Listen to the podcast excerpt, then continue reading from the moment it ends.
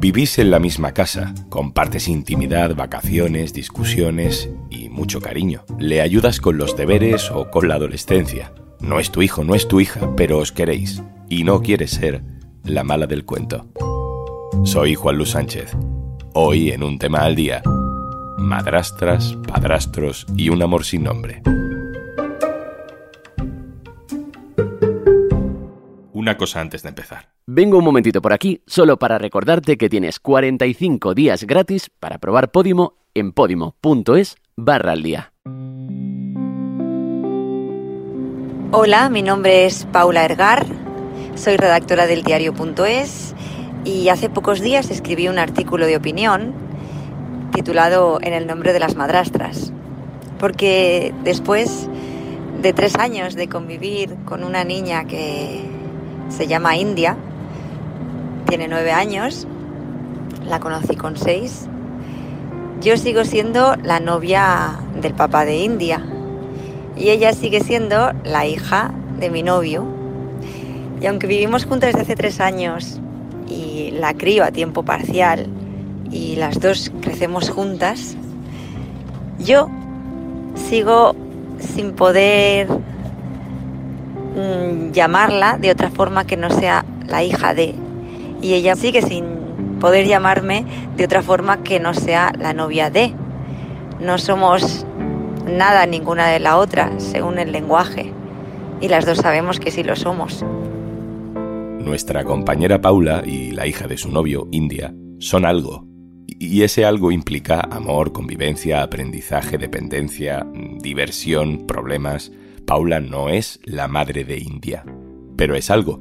Su madrastra Nadie quiere ser madrastra, nadie se define como hijastro. Le faltan palabras a una relación que mantienen a diario dentro de su propia casa unas 400.000 personas en España, que son las que conviven con hijos de su pareja. Son afectos que no suelen aparecer en los cuentos infantiles, pero que están permanentemente a nuestro alrededor. Hola, me llamo Xavi y hace ya más de 10 años que tengo una relación con la madre de África, que es mi hijastra. Por el camino hemos tenido un niño que es el hermano de África y actualmente vivimos los cuatro con una muy buena relación entre nosotros. Hola, soy Raquel, tengo 34 años y desde hace 6 tengo una relación con una pareja que tiene un hijo de otra relación y que, bueno, pues ahora tiene unos 12 años. Con Paula, con Xavier y con Raquel hablamos de cómo empezó su relación con los hijos de sus parejas, si al principio su propia existencia les inquietaba. En mi caso, al menos, no hubo dudas con respecto a ese tema. Pasó casi cerca de un año hasta que yo lo conozco por primera vez, también porque, bueno, creo que hay, una parte en la que se tiene que proteger a, los niños en estos casos. Yo fui apareciendo en, la vida de, del niño muy poco a poco. Tú vas a formar parte de una nueva relación a tres eh, una vez que empieces con una pareja que tiene un hijo. Eso va a ser siempre así. Pero yo creo que depende también de la edad de la edad del niño ¿no? o niña en cuestión, porque no es lo mismo empezar una relación cuando ese hijo es un bebé, que probablemente crezcas con él y no tengas que adaptarte o ese niño se tenga que adaptar a tu figura tanto, porque lo va a hacer de forma más natural según va creciendo, que si, por ejemplo, empiezas la relación cuando ese niño es un adolescente y todo lo complica más. Las dudas acerca de empezar una relación con una persona que ya tenía una hija, quizás las dudas estaban más fuera de mí, en, mi entorno social, que no en mí mismo, ¿no? Porque mm, yo desde el principio me sentí muy enamorado de las dos, de, tanto de, mi pareja como de su hija, ¿no? Y esto lo puso pues muy fácil, ¿no? También un factor que creo que es importante a la hora de tener dudas o no tenerlas, ¿no? Es el hecho de con qué edad conoces a, tu hijastra, ¿no? En este caso, pues África tenía dos añitos y poco y, y fue pues muy fácil, ¿no? Porque era una niña encantadora y que rápidamente pues tuvimos una conexión muy bonita ¿no? y muy natural. Es más, cuando empezamos pues descubrí ah, cosas muy bonitas que hasta entonces no había descubierto en ninguna relación. Así que cuando yo conozco a mi pareja, eh, hace unos tres o cuatro años, yo lo conozco ya directamente con su hija de la mano. Nos conocemos jugando a volei y, él siempre se traía a la niña, entonces yo siempre supe que era papá. Yo me enamoré de él Y yo siempre supe que ella iba en el pack. Lo que pasa que tú no sabes todo lo que eso conlleva, positivo y menos positivo. Para mí una cosa clave que hay en una relación de pareja en la que haya un, hijo y un tercero o una hija es que los padres de ese niño o niña en cuestión se lleven bien.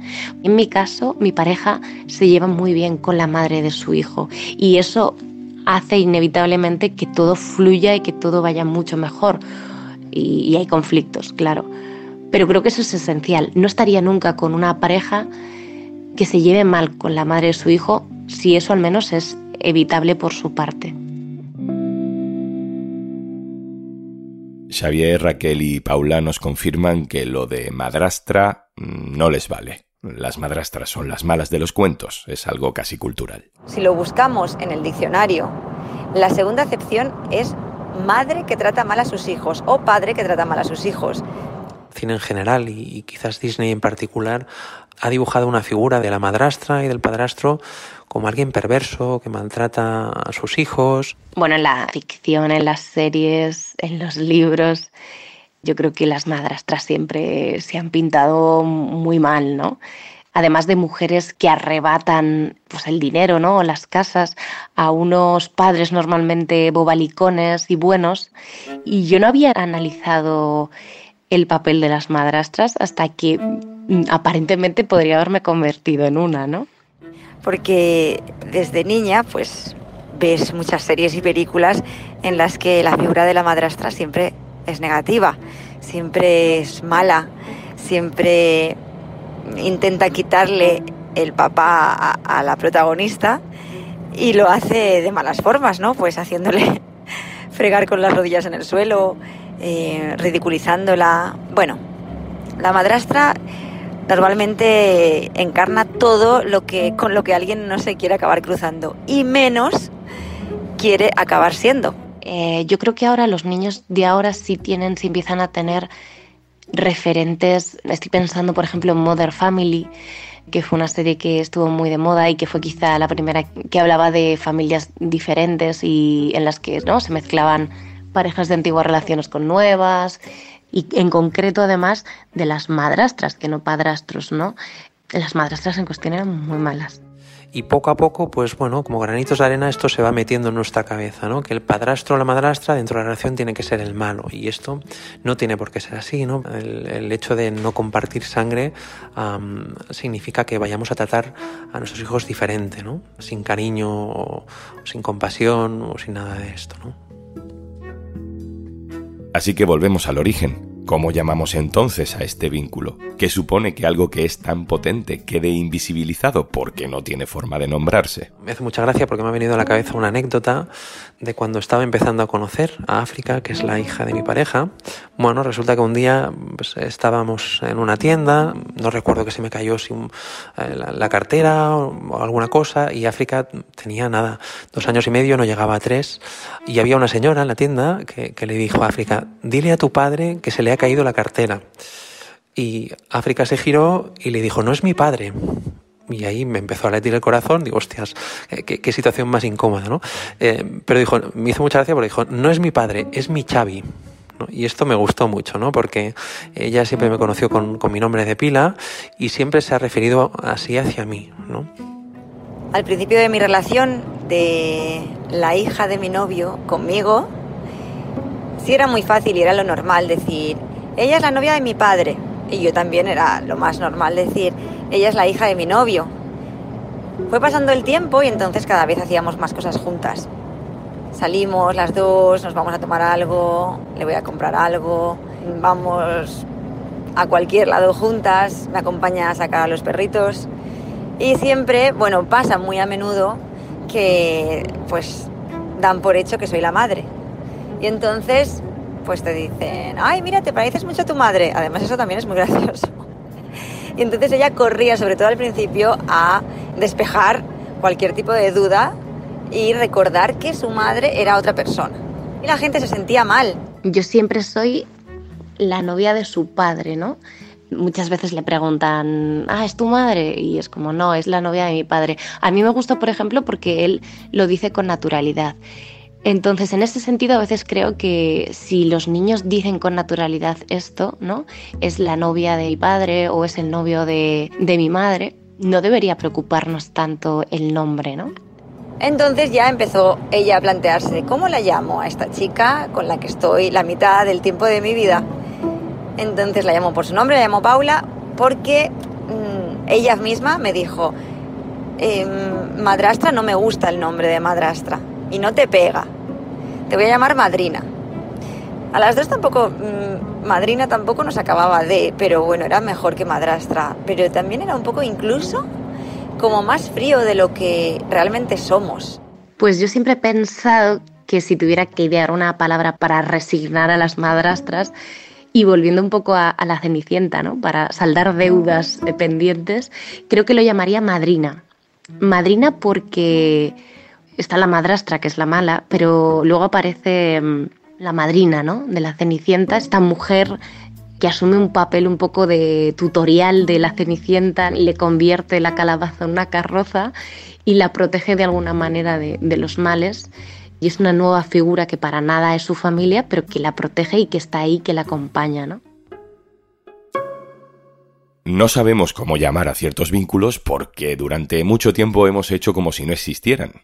Es un modelo de convivencia muy habitual, sí, pero no está bendecido por la concepción tradicional, religiosa y puritana. No encaja en la ficción de la sociedad basada en matrimonios que nunca se rompen, en familias que siempre están compuestas por padre, madre y los hijos de ambos. Y fue hace poco tiempo, cuando estaba en la peluquería, y mi peluquera me contaba que se había separado de su marido después de como 20 años y que se había ido a vivir, no con su madre, sino con la novia de su padre, con la que se llevaba muy bien, a la que conocía desde los 10 años a lo mejor, y, prefería vivir con ella porque era como su segunda madre.